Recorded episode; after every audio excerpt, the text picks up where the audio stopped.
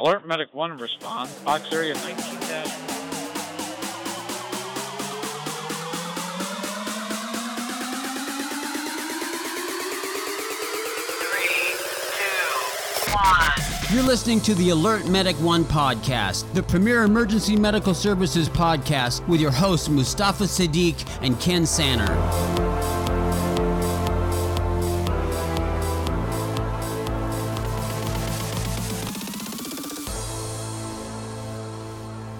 I guess I should probably introduce us now. Yeah. Hey, well, welcome to the Alert Medic One podcast. This is Mustafa Steek.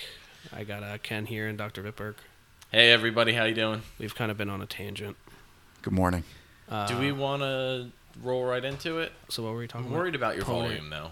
I'm mumbling. Fine. You're fine. Okay. I can hear myself very well. That's why I turned my gain up. Okay. Is this part of? Are you being triggered right now? Are you so okay? Triggered. So triggered. When you get triggered, do you go into a soft baby voice? Oh yeah, apparently. That might be what it is. It sounds weird to talk loud and hear yourself. Yeah. So, but I have to make sure our levels are good. So I don't know. I just like it this way.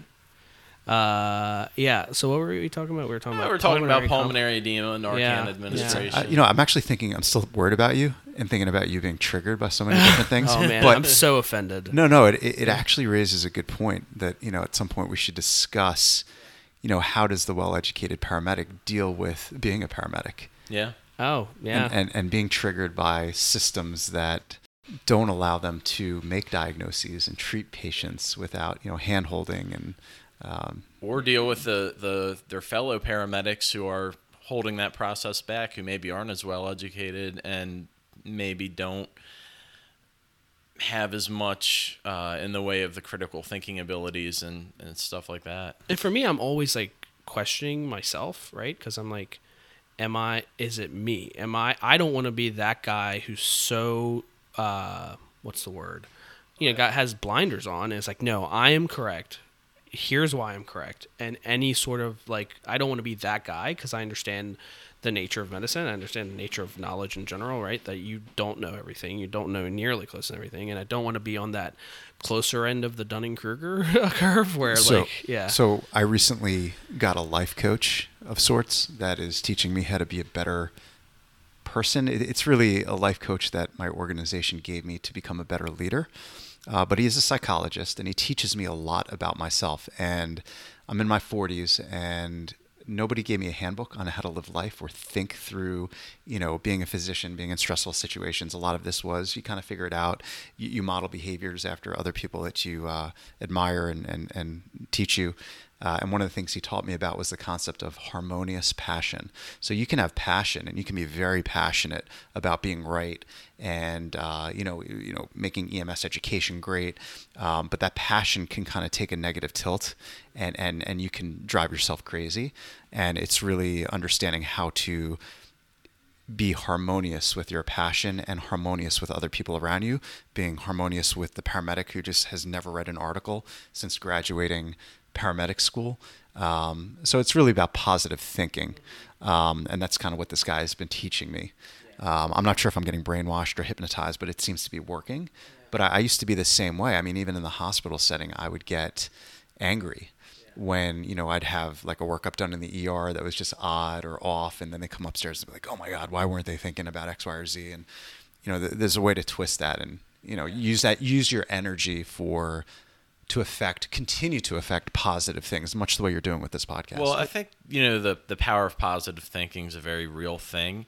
When you look at kind of the way that works, we can't change the things that happen, but we do create our own reality. We do change how we respond to things. And in that sense, we really do create our own reality.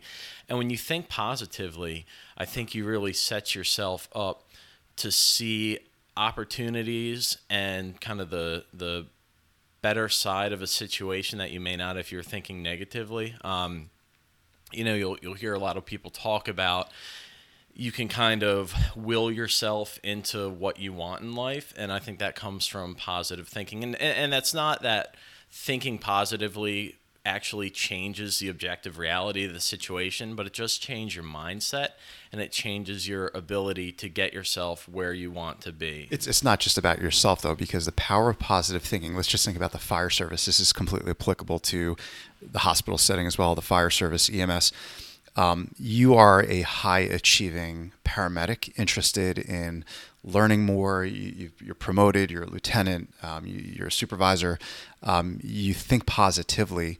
And if during the course of any shift you positively influence one or two people and you draw them out of the third of folks that are kind of in the middle of your organization who kind of come into work, they follow the protocols, they do a decent job. If you positively influence one or two of those people, that effect is going to arborize. They're going to become positive. They're going to affect 2 to 4 more people.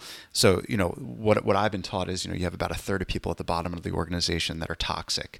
And like, I can't believe we do this. I can't believe I have to do this. I can't believe we can't do anything. We don't have that medication. And a third of people just kind of show up to work, do a decent job. And then, a third or less than a third at the top are really achievers and really bent on making an organization great. And so the power of positive thinking, I think, is most important for people like you at the top of an organization to reach into that middle bucket, because when you start getting into that middle bucket, you start increasing the amount of people that are interested in making a system great.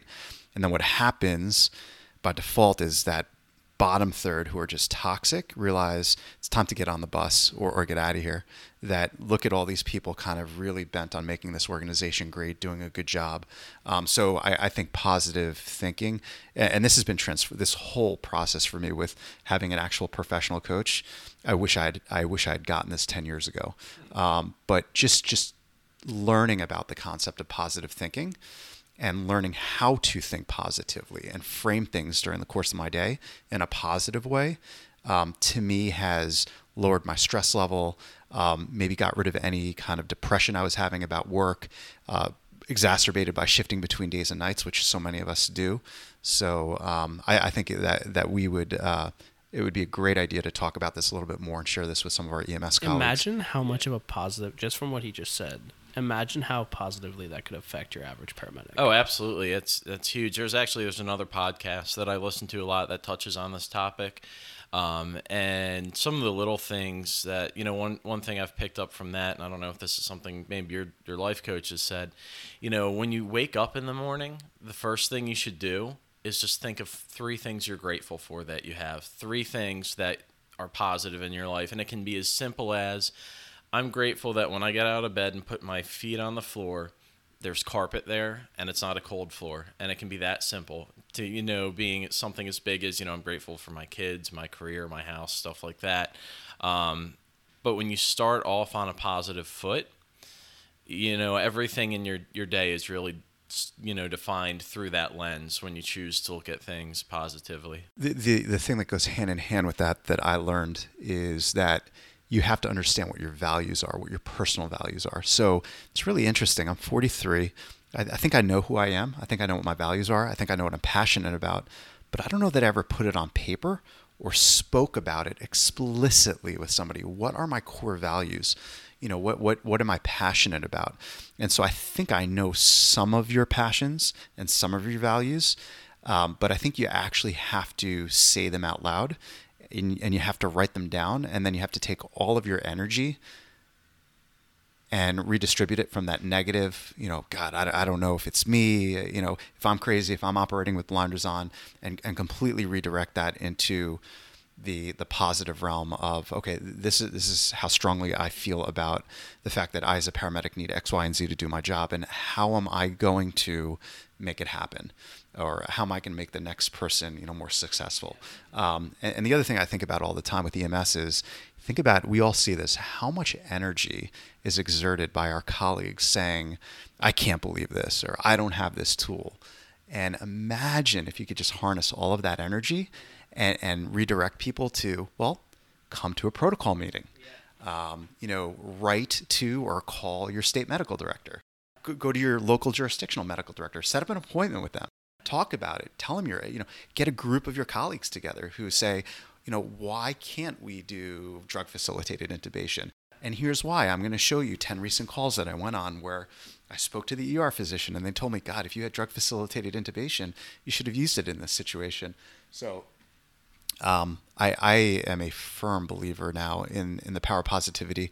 The crazy thing is my wife actually, she thought I had a stroke because after I started talking to somebody, and this is a whole nother tangent we can go to, is the importance of actually talking to people about these things.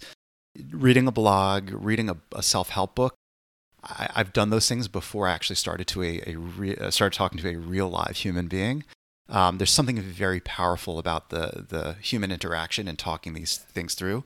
And it doesn't actually have to be, so for people in your organization, whatever county or city you work in, it doesn't have to be a professional coach. You can go to a professional coach and you can kind of learn the better way. And then once you learn those skills, you can share those with other people. But I think it has to start with somebody that knows what they're talking about and understands how to teach another human the power of positive thinking. Yeah, that's so that's awesome. So it's funny you bring that up. So I the personal blip it on me. I was diagnosed with ADD in 2011, and at that point I was just like, no, I'm not going to do anything about it. And finally got to the point where I was like, no, I got to do something. And I went and saw a psychiatrist. That was one of my brother's personal friends, and I needed us. And we got the ADD taken care of. But now she's turned into pretty much a therapist, right? And she's a physician. And I remember I had a really bad call where I felt that there was a negative outcome because of an action that I failed at, and just like talking to someone, like sitting down and talking to someone. Right? Like it's insane how that helps with the process of not only, the failure at that point, but or the perception of failure, but the, how it, how, I can't say it any better than you did. It's so important to be able to talk to somebody like that. So I recently saw a social media post regarding, so there was a fire officer that died in one of our local jurisdictions that I'm sure we all know. And I was scrolling through all the kind of memorials and all the posts. And there was one post written by an EMS provider who said that they had talked to this officer countless times, but it was always very dry job-related conversation. And that person wished they had actually just had a casual conversation with that person after seeing how much other people valued his mentorship and his life advice so that speaks to kind of the importance of having people to confide in and speak to in these stressful jobs that we do on a day-to-day basis. The other thing I would say, you're really, really lucky, and it's probably because you're well-educated and have somewhat good connections and probably have a good supportive family and network of friends that you were able to find a mental health clinician to go to talk to. I got to tell you something. I'm a doctor. I've been a doctor since 2001. I went through a series of events in work about a year ago where I was getting burnt out. I had signs of depression, and I knew there was something wrong with me. My wife was like, you need to go talk to somebody. People in my organization were telling me, you got to get your act together, because they weren't really understanding that this was fueled by depression, burnout. I struggled with good, platinum insurance, finding somebody to go to talk to. I could not believe how hard it was as a physician in a hospital in a major city with great insurance, a psychiatrist that kind of consulted on patients in my unit in the hospital, that I said, hey, can you give me some names and an EAP program? I could not believe how challenging it was to find somebody to go speak to, a mental health provider. And I say to myself, my God, no wonder the ER is full of 40, 50 psychiatry patients boarding there, waiting for whatever disposition, state health, it's scary. It's just downright scary. And particularly with the rate of depression, suicidal ideation, completed suicide in our profession, fire, EMS, physician, it's just a scary thought. That's such a great point. So I struggled to find someone.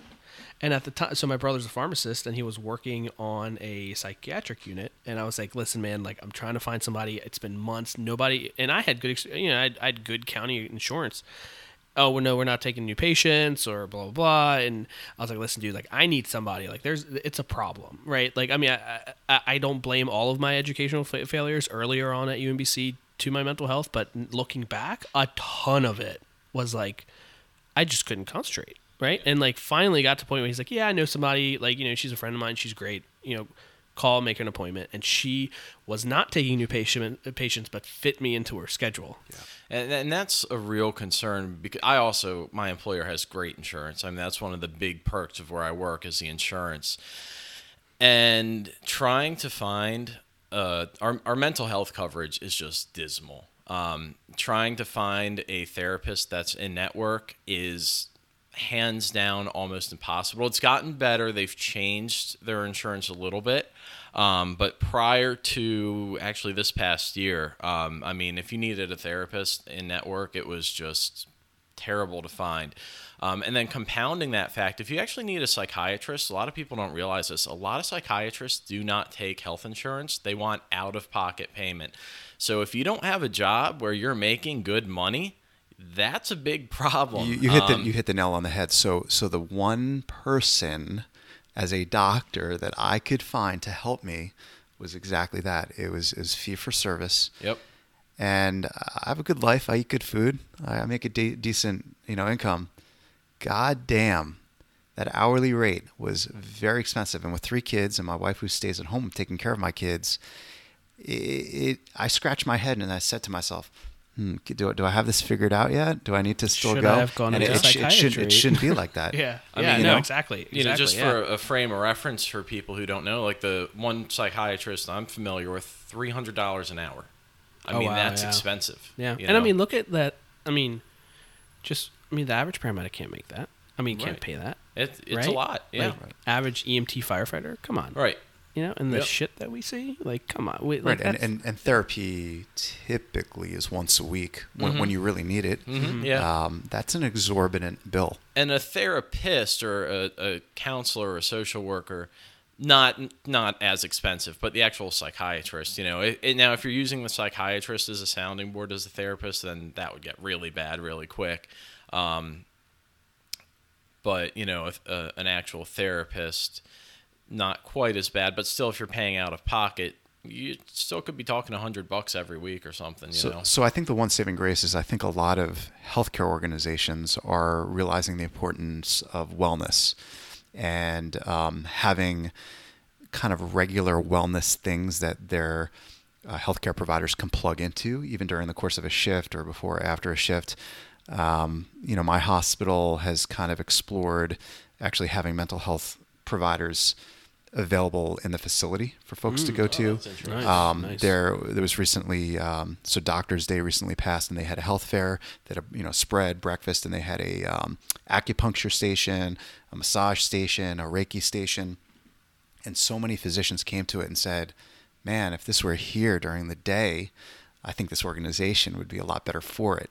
And so there's actually a real conversation about having some of those things available. So we actually have a center, an oncology center, where some of our stressed out, situationally stressed out oncology patients can go for these very necessary, you know, interventions above and beyond their chemo and radiation.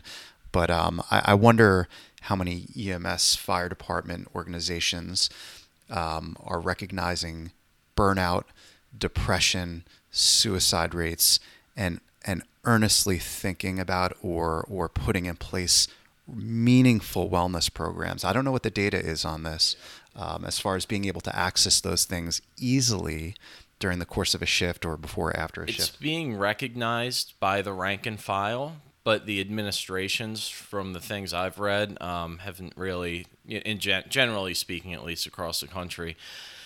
Other than there's a bigger push towards having like SISM availability and stuff like that, there's really not a lot there to support the provider with the clinician with their everyday mental health. So we're getting a little bit better, I think, at addressing the acute. You know, I just had a 2-year-old run down by a car, but we're not, as an organization, as a system, doing good with addressing the PTSD, the burnout, the depression, the anxieties, stuff like this that we see with people I don't think there's a lot of support there, at least not around here that I've seen, not that I've seen online with articles and stuff. We're moving in the right direction, but we're not there yet. You know, there are starting to be some centers. There's a center here in Maryland, the Firefighter Center of Excellence or something like that, which offers support. There's a place up in Havre de Grace that does the same kind of thing with addiction, but we're really not there yet. One of the articles I wrote for the website, when you look at the rates of, for example, post-traumatic stress disorder in EMS, it really truly rivals that seen in combat veterans. And I'm not trying to draw parallels between what we see and what happens in combat. Obviously, very, very different things. I'm certainly not trying to make it sound like, you know, EMS is as bad as doing a tour in Iraq, because it's not, you know, it's not the same thing. I'm not saying there is any kind of an equivalency. But what I am saying is we are seeing really terrible things, and it's affecting the people that work in this field, and it's a real problem, and it's a problem we're not doing a great job of dealing with right now. I think we were something that I've been really not surprised with, but maybe impressed with, is within the rank and file. I feel like, at least in my social circles, when something does happen, we know that it's a problem, right? We know that there needs to do something to be done.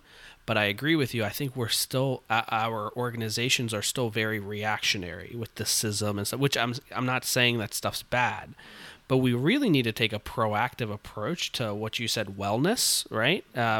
What Dr. Vitberg said, you know, I don't want to say holistic, but like, you know, a provider wellness approach that maybe it develops a culture that allows for wellness before these incidents happen, and then also have the reactionary tools when critical incidents happen. Yeah, well, I do think there is a bit of a culture shift going on. I mean, I can tell you 10 or 15 years ago, if somebody said, oh, I have PTSD because of the job, you know, people kind of laughed at it, and they were like, oh, you don't belong in this field, blah, blah, blah, you know, this isn't the place for you.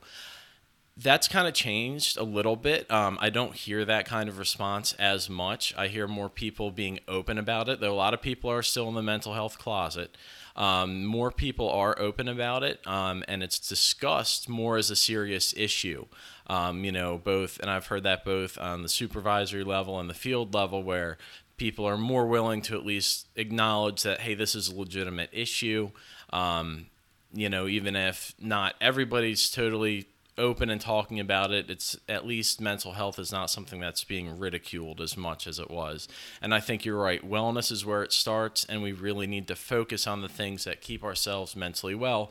And that's a lot of things, you know, as simple as eating right and working out. You know, those are really good, solid ways to start. Having a confidant, having someone you can talk to, whether it's an actual therapist, which probably every really busy paramedic probably needs a good therapist, right? Definitely, you know, if you don't have that, you know, a partner, a spouse, somebody who you can talk to, a friend where you can kind of unload.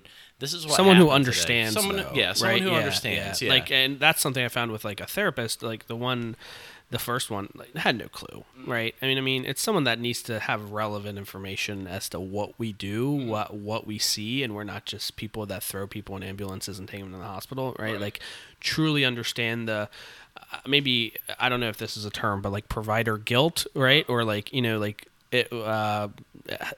understanding the thought process that we go through, and why we feel the things that we feel with success or failure. And I think that is good. That's definitely helpful. But I do also think that you can have success with a therapist who maybe does not have that EMS or public safety or healthcare kind of background. If they understand kind of the nature of trauma and the nature of, you know, like you said, guilt, you know, survivor's guilt, stuff like that, I think that those are still applicable skills that they can bring to the table and kind of help debrief somebody after a bad incident. The last thing I would say, and another kind of tangential conversation that we should have at some point, is there's a complete overlap between what we're talking about right now with regard to mindfulness, resiliency, so highly reliable healthcare organizations, which every EMS organization should strive to be, kind of some of the tenets of high reliability are proactivity, detecting where things are going to go bad before they go bad. And with that, I would consider, proactive stance on providing mental health and wellness for, paramedics, firefighters, mindfulness, resiliency. And then part and parcel in that is also shifting from a blame culture to a just culture. And that's something we can probably spend another hour easily talking about.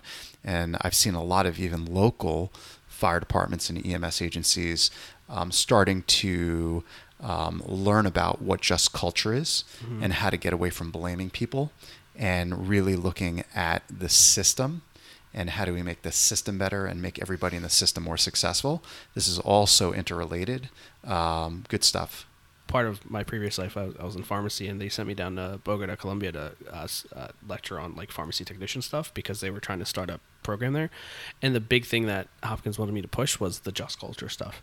They're like, understanding the system, the nature of like latent system issues that are causing failures versus active negligence and stuff like that, and reckless being able to versus system being problems. Able to delineate, right? And also, how do we rehabilitate, right? How do we not don't blame the person unless they're negligent, how to fix the system to have the most successful outcome. And tying that into mental health, though, we will typically, because of the culture of the fire service, of which the EMS service is often part of, we will often blame an individual's weakness or inability to deal with it as their personal failure, whereas as a system we have not given our providers the tools to be successful in this stressful environment. And that makes it so difficult for somebody with one of these problems to recover from it, when they have some sort of an issue like PTSD and they're constantly being fed from around them, well, it's your fault. It's because you're not strong enough. You're not good enough to do this job. That's a difficult thing to come back from. And that also feeds into one of the other articles you wrote about substance abuse in EMS, right? Yep. Like coping mechanisms, right? Well, let's finish this one up for now. Okay. Thank you guys for listening in. This is, I guess we can call it an editorial post, or something else. Well, a lot of things were discussed. Thank you for listening in. Please be sure to give us a like on whichever podcast program you use to listen to us. Please take a look at our website, alertmedic1.com. Give us a like on Facebook. Follow us on Twitter. Anything else? No, I think that's it. Cool. I love the soft voice. Yeah, I know. It's really nice. It's sweet. It's very soothing. I know. Maybe I should go into the video. The calm apps. Voice? Yeah, I know. The calm apps that help people go to bed. What are the maybe we should do some ASMR podcasts where we just trigger people with soft voice. Oh yeah! Oh god! And rubbing the microphone. That might, dude. I don't know, man. I don't want any EMS clinicians listening to this in an ambulance. Okay. Thanks, you guys. That's all for now. All right. Thanks, everybody. You've been listening to the Alert Medic One podcast, the premier emergency medical services podcast, with your hosts Mustafa Sadiq and Ken Sanner.